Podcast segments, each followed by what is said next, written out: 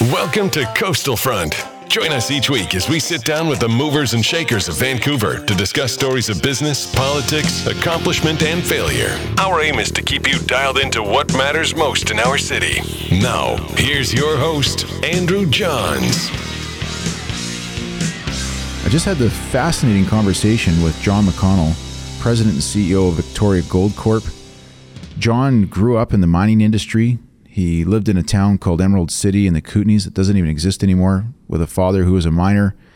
Having gone grown up in this industry, John has had plenty of experience from working with uh, big companies like De Beers and many other small exploration companies, mostly in northern Canada.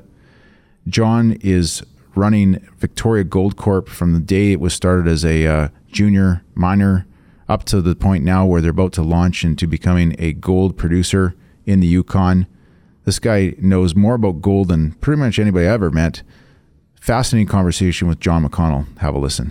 Great, super excited here to have John McConnell, CEO and president of Victoria Gold, with me today. John, thanks for coming on to the show. Great to be here.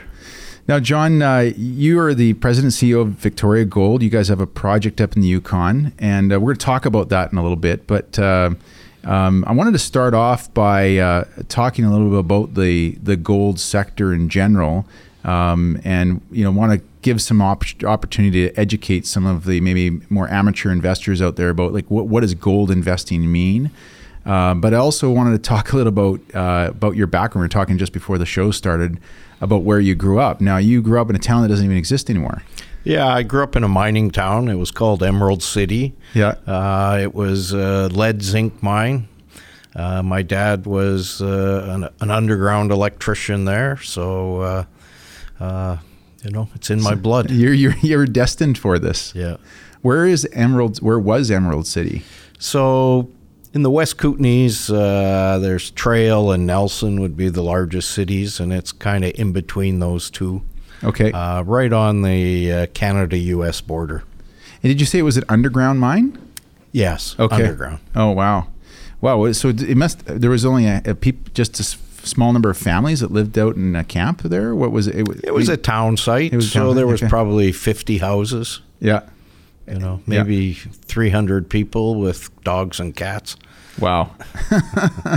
so you grew up there uh, most of your life, and then uh, left left there at some point later to get into. I, you know, the mine shut down, I think, in 1973. Yeah. The same year I graduated from high school and I went off to uh, university and then a couple years later came back and worked in a different mine in that area. Okay. um, and was an underground miner for three or four years and thought i don't want to be doing this my whole life so i went back to university and became a mining engineer Okay. And where where did you go to school for that? uh, colorado school of mines Oh wow. Okay. Is that is that uh, a, a kind of a well known school for people who are in the mine? yeah if, you know i think everybody says their alma mater is the, the best but uh, colorado school of mines has the reputation of being the best mining school in the world Yeah. And uh, now, like obviously, there's lots of different types of metals out there, and Victoria Gold, but just by its name, is a gold company. But have you always been involved in specifically gold mining, or uh, you know, other than growing up in a, in a family where it was more around sounds like zinc? But have you have uh, been involved with lots of other different mining types of enterprises? Yeah, so you know, when I graduated, I uh, moved up into Nunavut Okay. to a lead zinc mine called Nanasivic. Okay. Um, so I spent the next, uh, you know, more than twelve years working at a zinc lead zinc mine. At the same location? Yeah. And where, whereabouts? I mean, we, I love to bring it up on a map, Ross. Uh, whereabouts in Nunavut is this? Uh, the north tip of Baffin Island. So North. Uh, you know, I think the latitude was uh, 73 degrees, so I think the Arctic Circle's at 68, so we were five degrees uh, above the Arctic Circle. really? And you spent 12 years there. Yeah, I think uh, there was a break in between. Spent four years there, then I worked out of Toronto for four years, and then I went back and was there for eight more years. So you went from Toronto to this place back and forth. Yeah. Like, it's a major culture shock, I'm sure, between the two. yeah. Um, so have you found it here? Is this the is this around the right location? Yeah, John? very top of the island though. What, what was the name of the mine again? Nana Civic. How do you spell that? Actually, if you Google Arctic Bay, it'll probably Yeah. that was the nearest Inuit community. Wow. So who owned this mine when you were there working there at the time? Well, it was, you know, interesting ownership because it was a Calgary junior called uh, Mineral Resources International. Okay. But other partners were actually the Canadian government, the federal government, um, Medal Gesellschaft, which was a German uh, base metal smelting company. Okay. Um, yeah, and ownership changed at a certain point, and then it was owned by a company called Breakwater Resources. Oh yeah, Breakwater. Yeah. Yeah. Yeah. So I worked for Breakwater for a number of years as well. Oh, did you really? Yeah. Yeah. I actually knew a few few people from Breakwater myself, actually. So uh, I forget the CFO's name at the time, John, I think it was. Uh, but okay, that's that's interesting. Now, one of the things I'm always wonder about is Yeah, there you can see where exactly where it is there. yeah, in Ar- near Arctic Bay. I've always wondered how does somebody find um, mineral exploration and eventually build out a mine in a place so like like did someone just walk along and sort of well this looks like it'd be a good place for a for a mine Well, you know, I think people knew the general geology, okay and uh, but it was actually found by two prospectors that uh, I think traveled up from Winnipeg yeah by dog team, and it was over a three-year period, and they were the discoverers. that's incredible Yeah, wow imagine being that doing that back in back in the old days yeah. So okay, so that was your kind of first intro and and many years of uh, experience getting into this business uh, of mining after school. Um, what what else did you kind of do before you got into Victoria Gold? Anything else is kind of interesting? Yeah, I mean, then I moved into the diamond business, uh, you know, uh, with a company called Windspear Diamonds. Okay.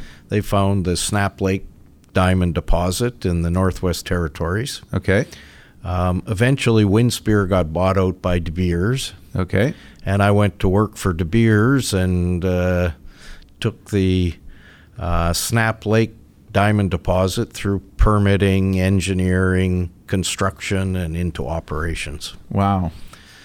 Then I left uh, De Beers and went to work for a junior called Western Celtic. Okay. And we had the Cucho Creek uh, zinc copper project in northeastern BC that's being developed now.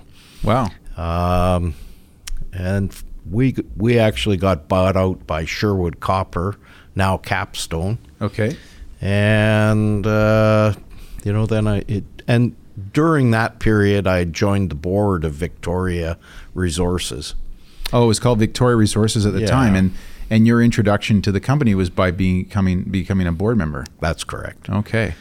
And uh, so you know Victoria was an early stage projects in Nevada. Okay. Um, and this was in 2007, 8, and then we had the big financial collapse in the fall of 2008.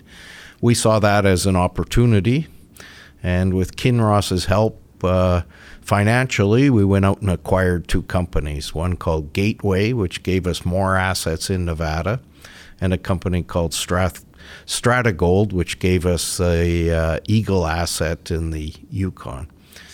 Over the next couple of years, we evaluated those and eventually decided to sell off our Nevada assets and focus on Eagle in the Yukon. Okay.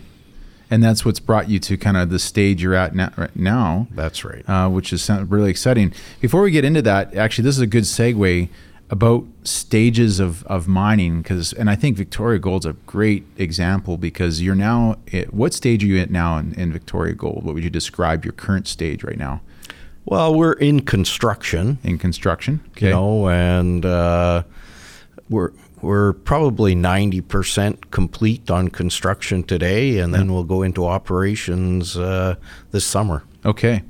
So let's go back to the very beginning when these prospectors, let's say, for example, went up to uh, the Eagle location. Let's pretend that they went up there and dog sled, and that's uh, they're staking out a claim. What would you? What's that first stage called? It's Just, is there even well, a name for it? in this case, uh, you know, this area was goes back to the Klondike Gold Rush days. Really? you know, most of the focus was south of Dawson in the Klondike. Yeah. but there was also exploration and people out uh, prospecting and placer mining in in our area. And Uh, w- Sorry, what's placer mining? What is that? So that's uh, getting the gold out of the gravels. Oh, I see. Okay. Yeah. Yeah. Okay. I didn't really realize what that word meant. I've heard it before, but uh, Well, and there's still a very large placer mining industry in the Yukon. oh, is there? Yeah. Yeah. So, and by the way, Ross, let's bring up on the map, Google Maps, where the Eagle. Uh, it- it's called Eagle Creek. Um, it's near the community of Mayo, and it's called. It's just called Eagle. Oh, Eagle. Okay. And what's Community, think- community of sorry, what was it? Mayo, M A Y O. M A Y O? Okay. And um, uh, s- so, so you've got uh, first stage, which be like staking a claim, Correct. and, and then the next stage would be. They call it early stage. Well, I'd say even before staking, you would be out there with a, a pan looking for signs of gold or copper or other mineralization. okay. All right. and okay. once you think you found something, then you would stake a claim. gotcha. And uh, you might do some trenching, Yeah. uh, followed by some diamond drilling. Okay. And, uh, you know, if you it looks more encouraging, like, you know, then you would uh, expand the diamond drilling. Okay. So when we acquired uh, what we refer to as the Dublin Gulch property, which hosts Eagle Deposit, um, it was at what I would call an advanced exploration stage. Okay. And, uh, you know, so there'd probably been 50 drill holes done, and there'd been, uh, you know, a lot of mapping. And this is not, uh, you know, a new discovery. It probably goes back to, uh, you know, 1980s. Okay. And uh, so we acquired it. We spent the next eight years developing it. Um, more diamond drilling, infill drilling, uh, environmental baseline data collection, uh, entering the permitting process in the Yukon.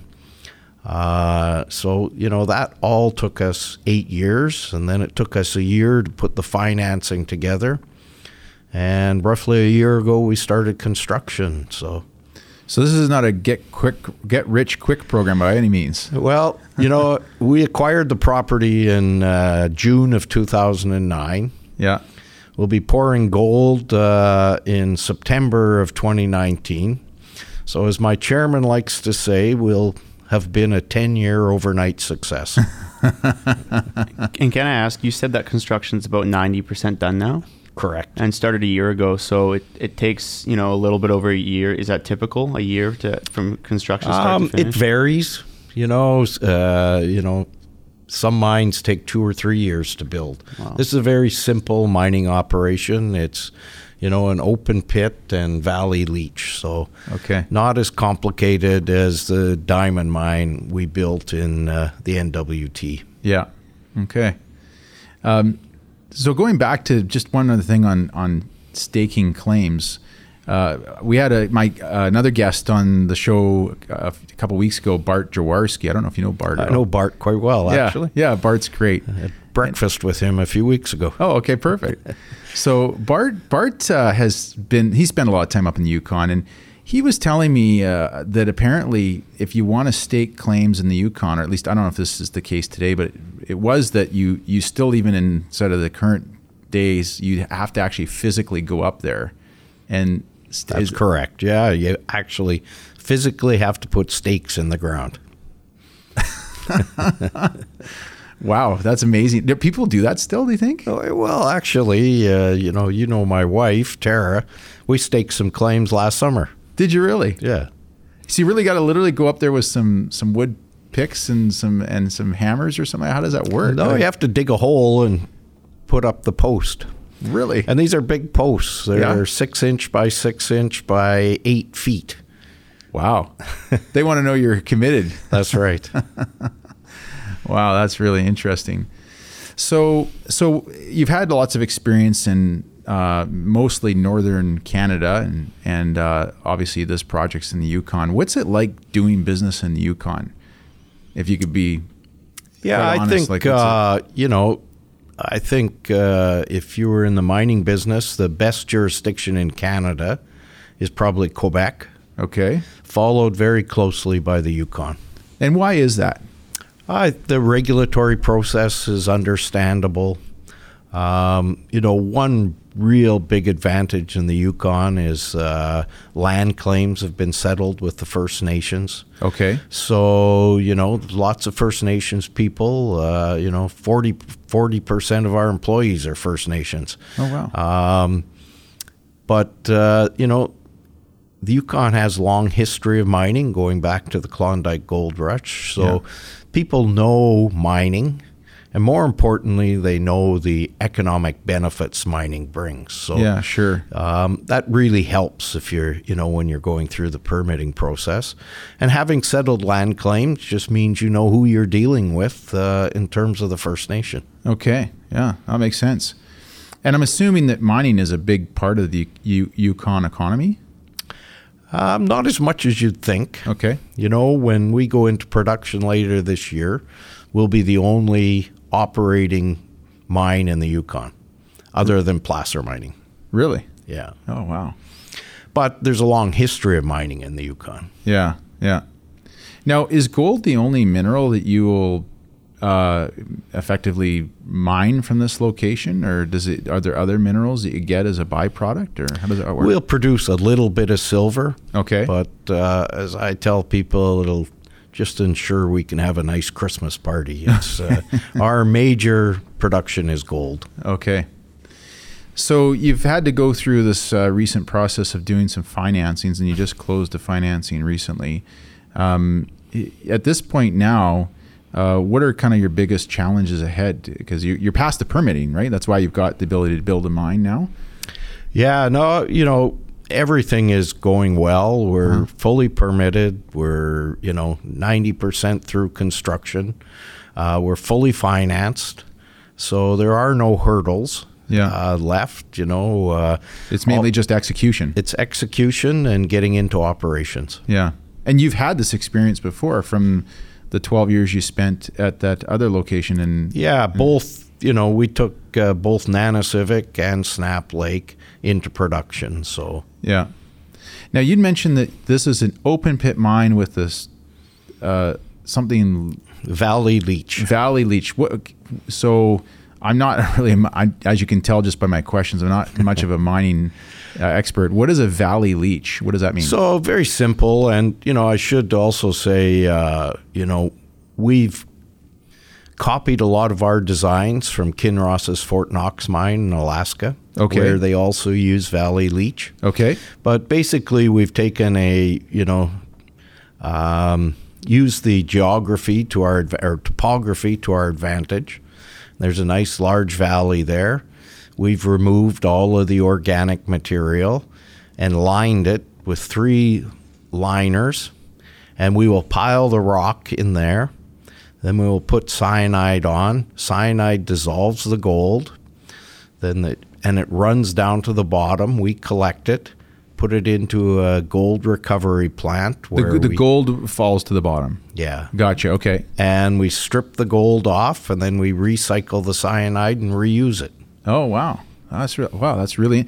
You know, I saw on your video that you got these phenomenal videos, and by the way, should do a little plug for the website uh, where I'm assuming you can see, find the videos. I, I found on YouTube, but on your website as well. So, what's the Victoria Gold website? Uh, VITGoldCorp.com. vitgoldcorp.com, and here it is here. Um, and and so I saw this thing being built. This it looked like uh, almost like a. I looked at it, it almost looked like a s- snowboarding tube park that was being built. um, and so that what is that black material that's being laid down? What is that? It's a Material? plastic liner, It's a pla- okay. uh, quite a thick liner, actually. Okay. And we do three liners. So, three liners. Okay, so this makes it kind of impermeable, so that Yeah. obviously you don't want the cyanide you, you know, and We don't want it to get into the environment. No. We want to Yeah. control it. I'm imagine that. Um, I'm assuming environmental practices were uh, an afterthought 20, 30 years ago, but today it's got to be probably front and center. And I'm assuming it's also somewhat regulated, is it? Or Oh, very, very much regulated. Yeah. Uh, you know, it took us five years to get through the per- permitting process in the Yukon. And uh, people want to make sure that, uh, you know, you're not going to harm the environment and you're going to return the land to the way it was. right? Okay, that makes sense. Yeah. Yeah.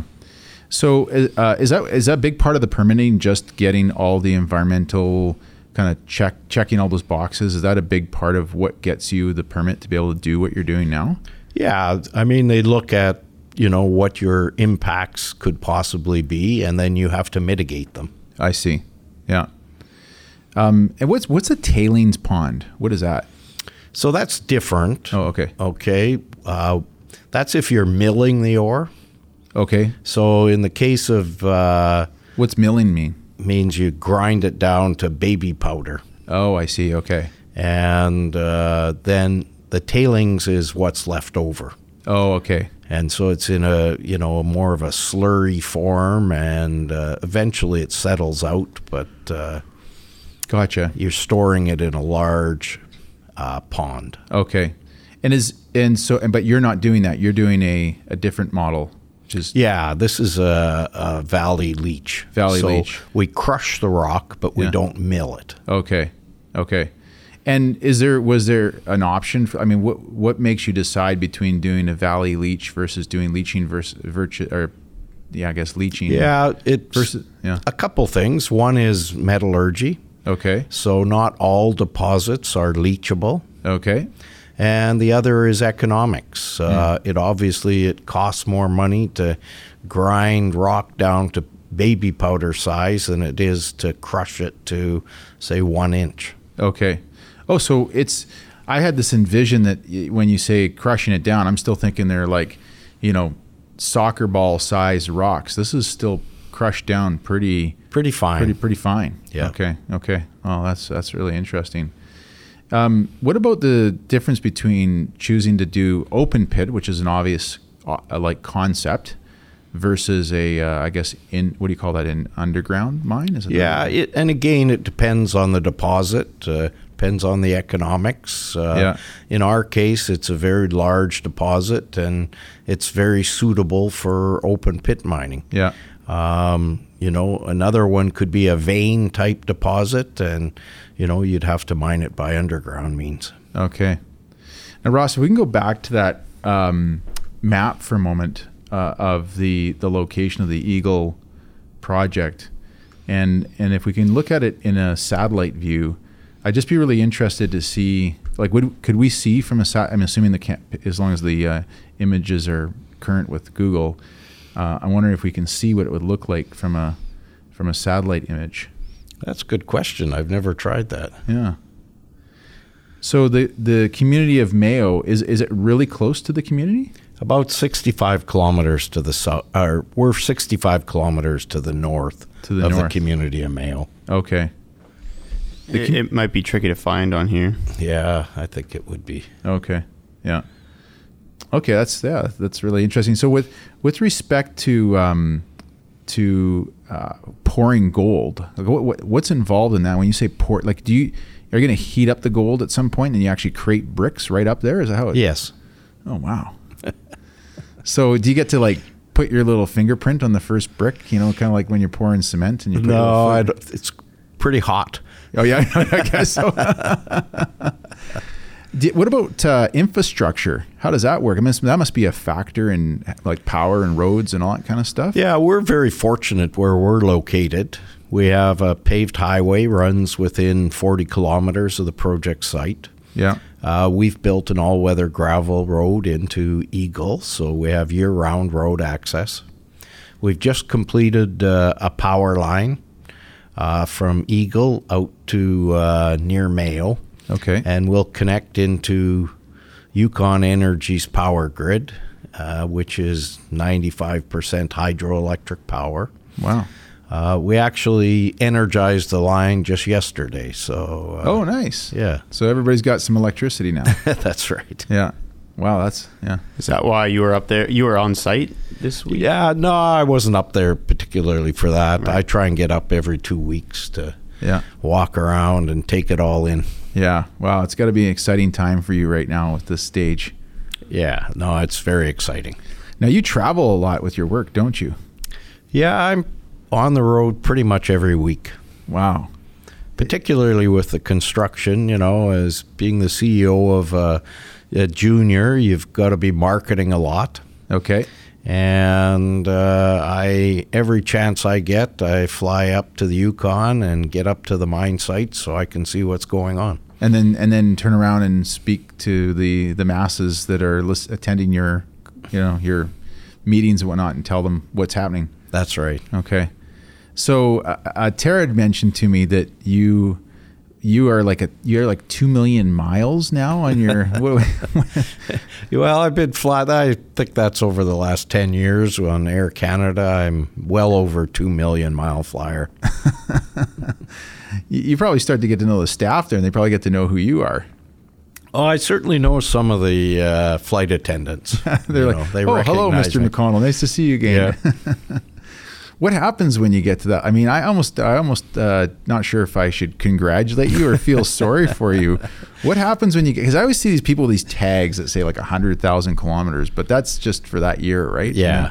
So, do you get any kind of special pen or anything when you when you get to two million miles? I think when I uh, got two million, I got a set of Bose headphones or something. but uh, the other benefit is, uh, you know, when when I became a million mile flyer, I got uh, elite status for life, Oh wow! and when I got to two million, I was able to give Tara elite status for life. Well, she probably deserves it. Yeah. If you traveling that much, they should probably give it to the spouse first. Uh, she travels with me a lot, so Yeah. uh, we try and uh, she comes along with me. And you know, our five-year-old, Yeah. she's probably done in excess of 300 flights since she was born. Wow. So she's going to be, uh, she'll be up there soon too. She'll That's be- right. Yeah. Wow. That's amazing. Well, great. Well, uh, John, we'll we'll come back here in a minute. Uh, really happy to have you here on the show today, and uh, we'll we'll carry on our conversation with John McConnell in just a minute. Great. So back here with John McConnell, President and CEO of Victoria Gold. John, thanks for being here. Uh, so you're working on this project right now. You're hoping to pour gold uh, later on this fall. Uh, d- Do you have other projects you're working on right now with respect to Victoria Gold? no, 100% of my time and focus of my team is on getting Eagle built. You know, uh, you're not the first person that asks that question. You know, now we're almost in production. Everybody says, well, what's next? What's next? Yeah. Well, we've got at least another 12 months of hard work to get this one up and running properly. So uh, it's got to be our focus. Yeah, hundred percent. It's like when you get married, and the first question you get asked the day after you get married is, "When are you having kids?" Yeah, yeah.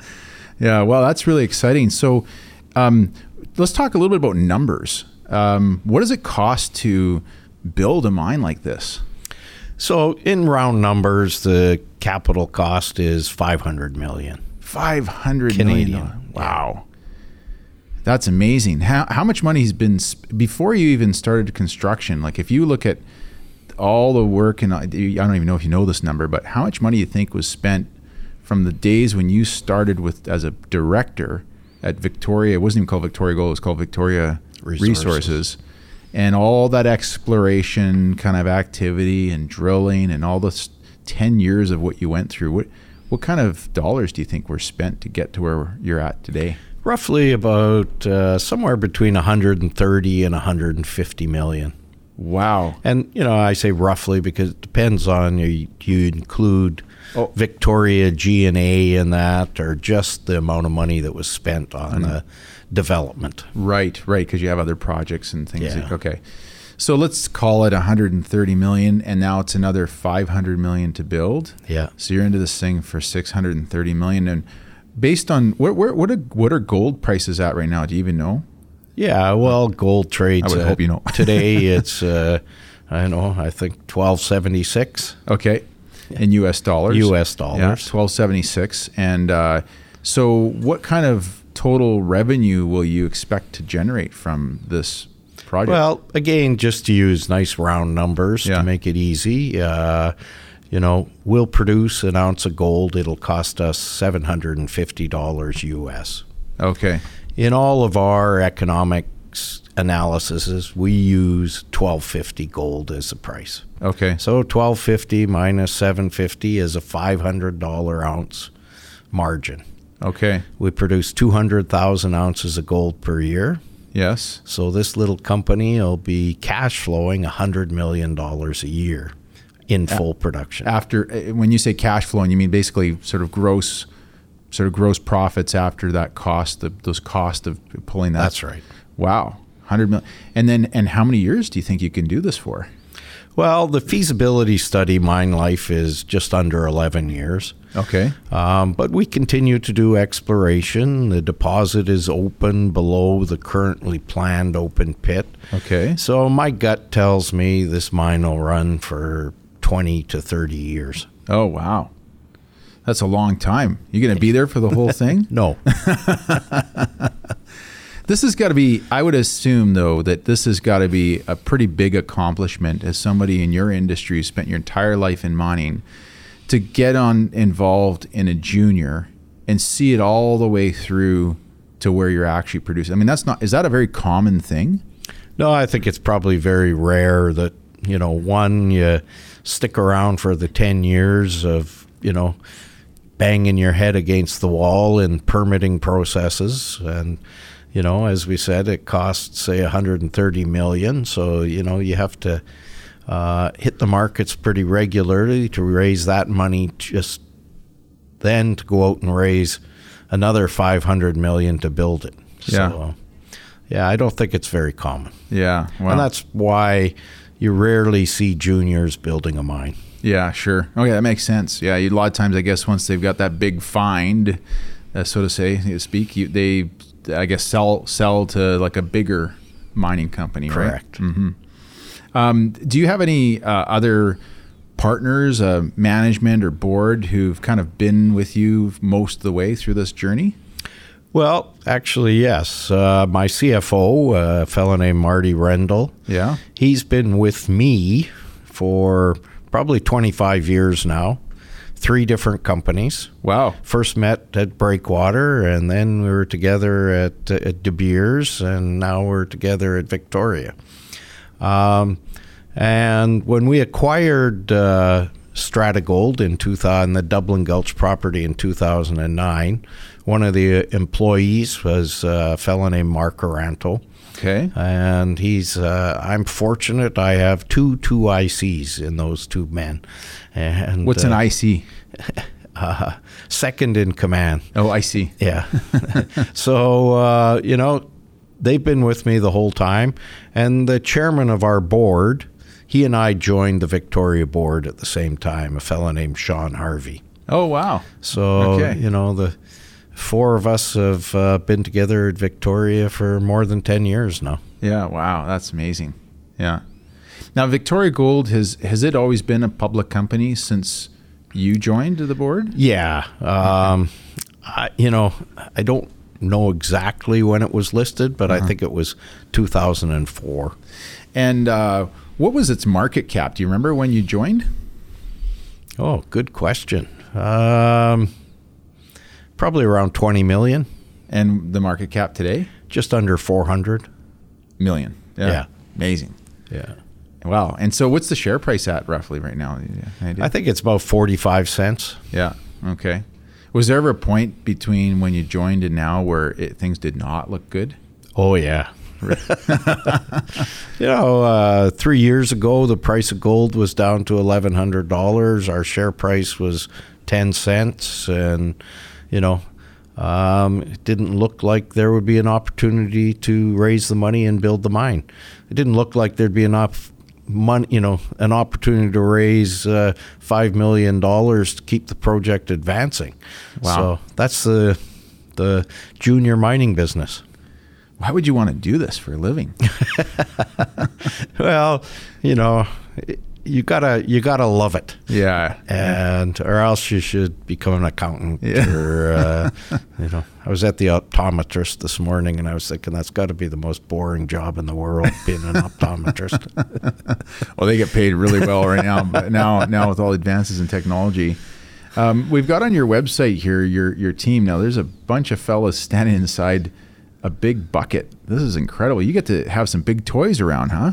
yeah we've got two very large shovels uh, so the capacity of that bucket is you know what does it look like 10 directors or uh, 50 tons of rock Wow. Yeah, that particular shovel, it's Caterpillar 6040 shovel. Uh, the engine is uh, 2,000 horsepower, and it roughly burns 2,000 liters of fuel a day. So it's, it's a massive shovel. Wow. That's It was built in uh, Germany, yes. then disassembled, put on a ship to Halifax, and then the parts were loaded on trucks and trucked across Canada and up to the Yukon, where we reassembled them. That's incredible. Yeah. Do, do Do you know how much a, a machine like this would cost? Uh, about 30 million US. for a No, truck? that's not that's not true, sorry. It's about 11 million US each of the shovels. Wow. That's just the shovel. Yeah. Just the shovel. That's an expensive shovel. That's incredible. Um, do we have any other pictures on here that we might uh, have a look at? I, I saw there was, I know in the video, they were showing these trucks driving around. Th- this this shovel obviously is being held by um, one of these massive trucks. Are these the trucks that have these huge wheels that are like bigger than taller, like they're like seven feet tall? Now, here's a good image of one. Yeah, that's the shovel there. Yeah. So wait, when you say shovel, are you referring to just the bucket, or No, the, the whole whole machine thing. is a The shovel, whole right? machine. Yeah. Oh, yeah, the whole thing. yeah, yeah. gotcha. Yeah. yeah. Okay. There was one more question I had uh, in the video here. There's that huge, uh, the blast. Yeah. Oh, yeah. What, that- what's the purpose of the blast? Is that is that how you guys uh, get down and dig below? Like, is or why why are you That's- blasting? That's blasting the ore. yeah. Okay. Yeah, that was a really that's a cool video. Yeah. Like I, I was saying earlier, I, f- I feel like uh, you make me feel like I'm a rock star when I'm watching this. Uh, it's like y- there, yeah. There's the video. Of this Yeah. what's the white powder being pushed So down? that's those houses? uh, the blasting agent, which is ammonia nitrate. okay. There's the um, Yeah, blast. That's the blast there. Yeah, that's got to be pretty. f- Do you get to press the? Do you get to press that button? I haven't had that opportunity yet, actually, but uh, you got to put your I've foot d- down there. That's got to be. Yeah, Uh, it's got to be something. I've done lots of blasting. So oh, okay, all right, yeah. So there's the shovel there. yeah, that's incredible. Big set of stairs going up to the top. That's inside the shovel. Yeah. And you mentioned earlier when I asked you why would you get into this business, you got to kind of love it. You got to be. What are some of the things about this industry that makes you love it so much? Why? I mean, yeah, obviously you grew up in it with uh your your father, but what is it something when you sort of sit back and look at it? What do you love the most about being in this industry? Yeah, you know, I'm an engineer, and uh, you know, I always said that if I can't look back at the past week and say I learned something new, it's time to move on to another job. Okay. And I've never had that experience yet in the mining business because, uh, you know, there's so many types of of mining, both, you know, underground, open pit. There's, you know, many as we discussed earlier, many different uh, uh, minerals. You know, I've been fortunate to work in lead, zinc, copper, gold, diamonds. Uh, so it's you know it's just a fascinating business. Wow. Are there any uh, particular mineral types with all the experience you've had that, like, let's say this gets wrapped up and uh, you're on to your next part of your career, um, assuming you want to continue to work? And uh, would there be any mineral type you'd say, I'm never going to work in that space again, or any jurisdiction in the world where you wouldn't work? Uh, no, I mean, well, there's jurisdictions I wouldn't want to work. You Yeah. know, I spent uh, a couple of years in Zimbabwe, and you know, uh, some of the African countries have no appeal to me. Yeah. Probably quite dangerous. I would Um, You know, we had a project once in Guyana in South America, and you know, it- beautiful country, but they've got be- beetles the size of your fist, and that kind of creeped me out. you know, Um, so, you know, I'm very comfortable in Canada, in North America in general. I, I'm fascinated by the gold business, Yeah. um, but uh, even more fascinated by the diamond business. I always thought it was very interesting because, uh, you know, uh, De Beers is really a marketing company, not a diamond mining company. Yeah. Don't they have like a huge market share? Yeah, I think they probably still have more than 50% of the diamond business. It's incredible. Yeah. I heard someone once say that uh, when it comes to diamond mining, you know that, that phrase "diamonds last forever." I heard the term once say "diamonds take forever." Well, and, you know, the other one I like is, uh, um, you know, we've been very fortunate in Canada in finding diamond deposits, although I think we're down to two di- three diamond mines operating left in Canada now. But that, you know, finding a kimberlite pipe is like looking for a specific needle in a haystack of needles. Wow. Now th- th- there's uh, when it comes to diamonds produced in Canada, isn't there some kind of appeal because they're not considered blood diamonds? Uh, I don't- I- or is that is again is that part of the whole marketing sh- shtick? Yeah, I, I think you know there, you know there were a few movies that made uh, blood diamonds. Yeah, and Leonardo, dirty work. Leonardo Yeah. DiCaprio, right? He- But you know, I think most ninety nine percent of diamonds are mined properly. properly. and yeah. there's proper chain of command, so you know where it came from. yeah, So yeah, or chain of custody. Yeah. yeah, chain of custody. Up in the Yukon where you're at, are there? Uh, is you mentioned the Beatles in Guyana, but I gotta think that what about grizzlies? And is there? Are, do you see wildlife much? Yeah, we see black bears, brown bears, grizzly bears, uh, lots of moose in the Yukon. Really? Um, you know, elk, deer, lots of uh, beavers. Yeah. you know. But uh, you know, bears generally don't like man, so when you know, they'll head over to the other side of the hill. Okay. Now, the moose, quite often we see moose around eagle because they also know that wolves don't like um, man. S- But so they're quite comfortable, the moose coming in very close to our camp. Really? And they know that the wolves won't follow them. I didn't even know that wolves hunted moose. Oh, yeah. Wow. That's interesting. I, I had no idea. so you get a lot of moose around. Well, and grizzly bear hunt moose too. Okay. Yeah. Is it fair to say that you're probably employing more people right now through the construction period, and then there'll be, but there'll be still some permanent employees year round for the ongoing? Yeah, I would say the workforce right now, the construction workforce, is pr- roughly 700. Oh, 700 people? Yeah, with you know 400 on site today. Wow. But The town uh, of Mayo must like. Is there a general store in Mayo? there is He, that owner must be real happy with you. well, you know, most of our people don't even stop in Mayo, Oh, I see. and you know we have a big camp at site, so most people live right at camp. Right. live, Okay. Okay. Um, but there, are- you know, there are some interesting stats. Uh, you know, of those 700 right now, as I said, 50% are from the Yukon. Okay. Um, 50% are First Nations. Okay. Great. And the real interesting stat for me, because I've got a daughter, is that uh, more than 30% of the workers are women. Really? And that's everywhere from mining engineers, geologists. Uh, when I was up there uh, this week, I met two lady journeyman electricians.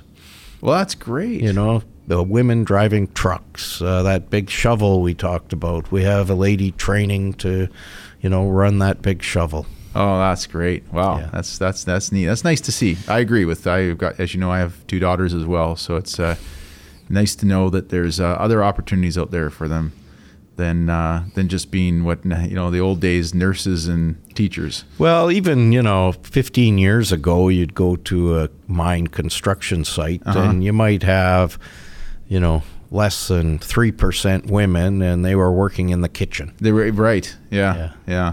Oh, that's great. Now, in order to get to the Eagle project, if somebody wanted to just go out and drive there and visit it, uh, you know, I'm, I'm joking, of course. I don't know if you get that too many people would be that adventurous, but uh, so you got to fly into uh, where to to Dawson City or No, we have really good flight connections. So Okay. I can get on a flight here in the morning at uh, 11 a.m. from Vancouver to Whitehorse, okay. connect up to Mayo, and I can be. Oh, you can fly into Mayo, Yeah, there's seven sked flights a week from Whitehorse to Mayo. really? Yeah, and uh, then it's about an hour drive to site. So I leave at 11. I'm on site for dinner that evening. Oh, wow, that's great. Yeah.